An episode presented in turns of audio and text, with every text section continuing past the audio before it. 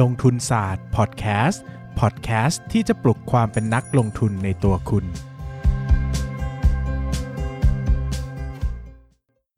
สวัสดีครับ ยินดีต้อนรับเข้าสู่รายการลงทุนศาสตร์พอดแคสต์รายการที่จะชวนทุกคนพัฒนาความรู้ด้านการเงินและการลงทุนไปด้วยกัน กลับมาพบกันอีกครั้งแล้วกับลงทุนศาสตร์เลคเชอร์นะครับ อันนี้น่าจะเป็นการนับถอยหลัง 3 ตอนสุดท้ายแล้วนะครับ ก็อาทิตย์นี้นะครับน่าจะเป็นจิตวิทยาการลงทุนอาทิตย์สุดท้ายนะครับแล้วก็อาทิตย์หน้าจะเป็นสรุปรวมทั้งหมด แล้วก็ครั้งสุดท้ายที่ผมจะให้เนี่ยน่าจะเป็นยกตัวอย่าง case study นะครับโดยการศึกษาเรื่องราวตั้งแต่ต้นจนจบเลยนะครับ รวมถึงการประเมินมูลค่าทุกอย่างดูสอนให้หมดทุกสิ่งทุกอย่างเลย เอาไปให้เต็มที่นะครับ แล้วก็จะปิดซีซั่นนี้นะครับประมาณ episode ที่ก็ใกล้ๆ300 นะครับ แล้วเดี๋ยวขึ้น episode ที่ 300 เป็นต้นไปเราจะมีอะไรมาฝากกันอีก ก็อย่าลืมติดตามชมนะครับ ผมพยายามจะหาเนื้อหาดีๆนะครับ สาระดีๆมาให้ ส่วนลงทุนศาสตร์พอดแคสต์เนี่ย ตอนนี้ก็ส่วนของลงทุนศาสตร์เลคเชอร์ก็คาดว่าน่าจะจบแล้วนะครับ ตอนนี้ผมมีโปรเจกต์จะเขียนหนังสือสอนการลงทุนแบบครบ นะจบในเล่มเดียวนะครับ ระดับ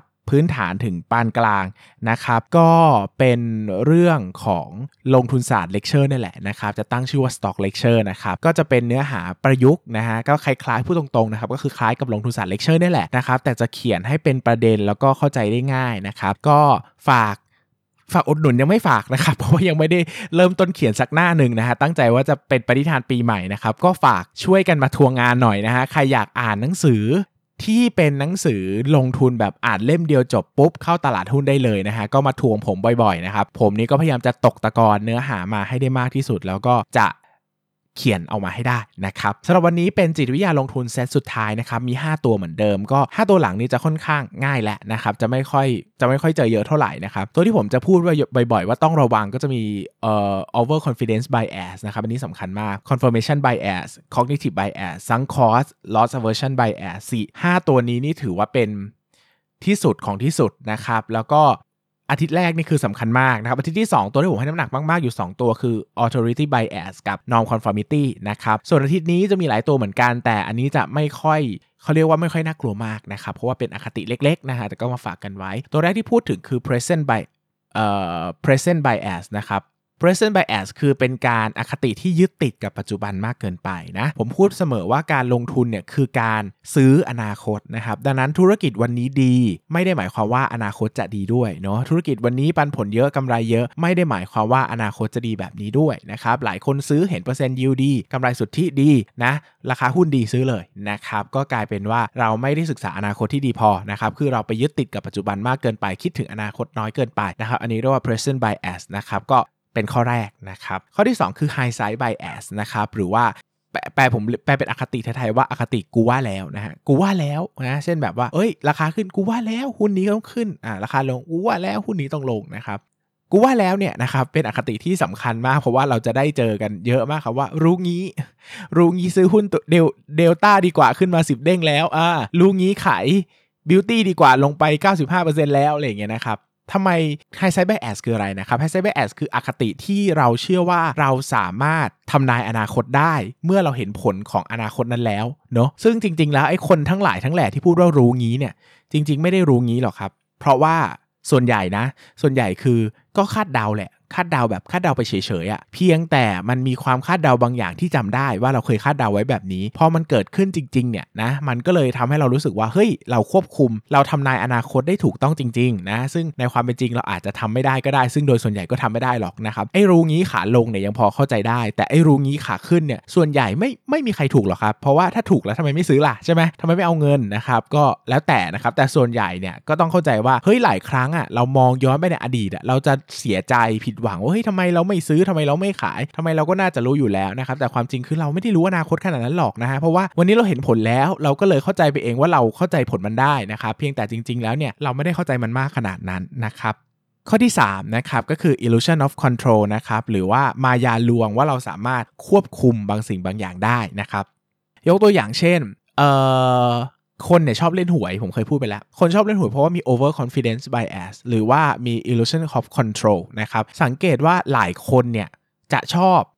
สมมติว่าสมมติว่าสมมติว่า สมมติว่าแทงไฮโลเงี้ยถ้าได้ถ้าได้โยนลูกเต๋าด้วยมือตัวเองเนี่ยเขาจะคิดว่าเขามีโอกาสจะถูกมากกว่า แทงถูกมากกว่าคนอื่นโยนให้ เพราะคิดว่าตัวเองเนี่ยมีโชคบางอย่างอยู่ที่เป็น illusion of control ก็คือสามารถมีความสามารถในการ control ผลลัพธ์ของสิ่งที่จะเกิดขึ้นได้ ซึ่งจริง ๆ เราควรจะรู้ว่าการโยนลูกเต๋าเนี่ยถ้าลูกเต๋ามันไม่โกงเนี่ยมันก็ควบคุมไม่ได้อยู่แล้วนะครับหรือการซื้อหวยอย่างเงี้ยเราหยิบใบไหนเนี่ยโอกาสการถูกมันก็เท่ากันหมดแหละนะครับมันเหมือนกันกับหุ้นนี่แหละครับบางทีเราไปมี illusion of control ว่าเราสามารถควบคุมได้นะครับไปอ่านไปนู่นนี่นั่นนะครับไป ทำความเข้าใจธุรกิจไปอ่านธุรกิจ แล้วก็เข้าใจหมดว่าทุกอย่างมันเข้าแก๊ปเราไปหมด เราควบคุมผลลัพธ์มันได้หมด เราเห็นภาพมันชัดเจนไปหมดอะไรอย่างเงี้ยนะครับ ซึ่งความจริงแล้วเนี่ยมัน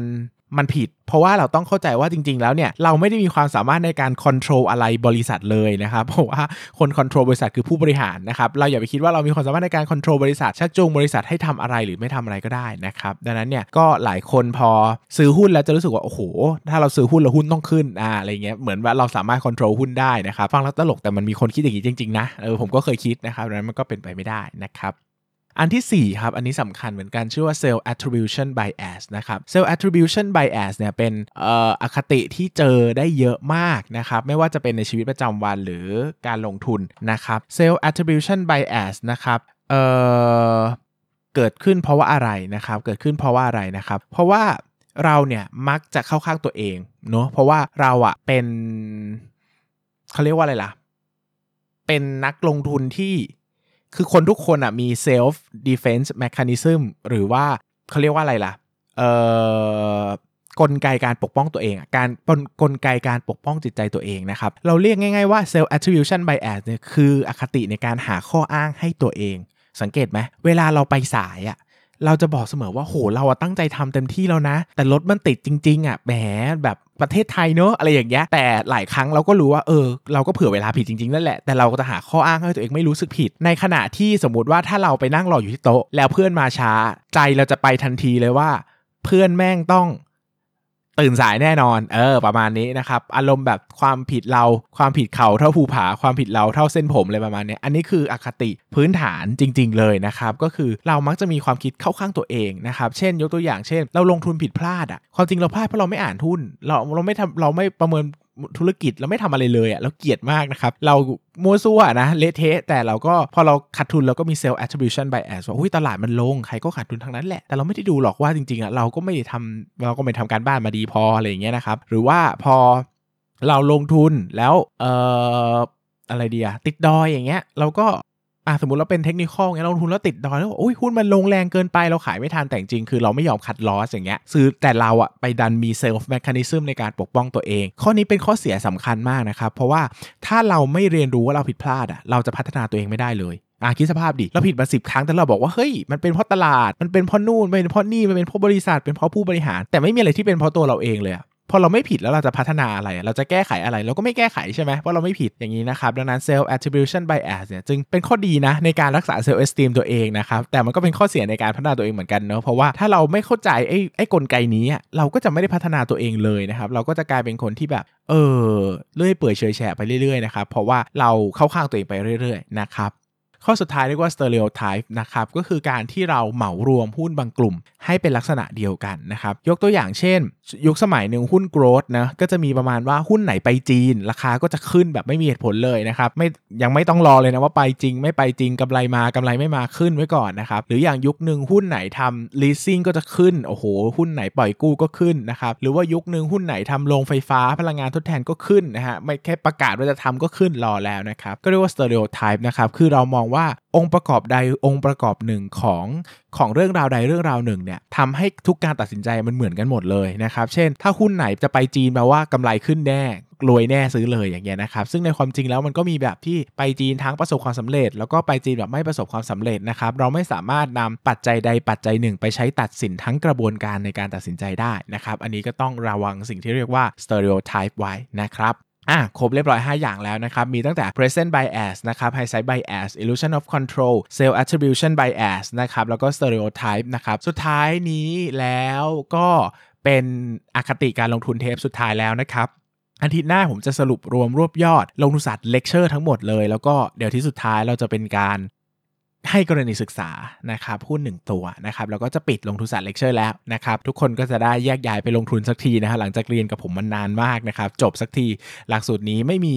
ไม่มีข้อสอบปลายภาคนะครับช่วงนี้ผมบันเทิงมากเถิดเทิงมากทั้งเขียนหนังสือ ทั้งแปลหนังสือทั้งทำ job ทำแฟร์ทำอะไรเต็มไปหมดเลยนะครับไม่มีเวลาว่างมาอ่านให้จริงๆนะครับก็ไว้มีโอกาสก็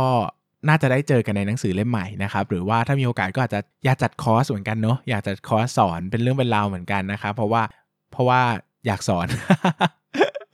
ลงทุนทำสำนักพิมพ์แล้วขาดทุนนะตอนนี้กำลังจนมากนะครับ เนื่องจากพิมพ์พิมพ์หนังสือมาขายเต็มไปหมดแล้วก็ขายไม่ค่อยได้นะฮะก็ยังไงต้องหาเงินมาโปะนิดนึงนะครับ ถ้าใครเห็นผมเปิดเปิดคอร์สสอนเนี่ยรู้เลยนะครับว่าสำนักพิมพ์ผมใกล้เจ๊งแล้วนะครับต้องหาเงินไปโปะนะฮะดังนั้นก็มาช่วยอุดหนุนกันด้วยนะครับสำหรับวันนี้ก็ขอบคุณทุกคนมากที่อยู่กันกับลงทุนศาสตร์เลคเชอร์มาอย่างยาวนานนานมากนะฮะวันนี้ก็ขอบคุณทุกคนมากครับ สวัสดีครับ อย่าลืมกดติดตามลงทุนศาสตร์ในช่องทางพอดแคสต์ player ที่คุณใช้ แล้วกลับมาปลุกความเป็นนักลงทุนกันใหม่ในลงทุนศาสตร์พอดแคสต์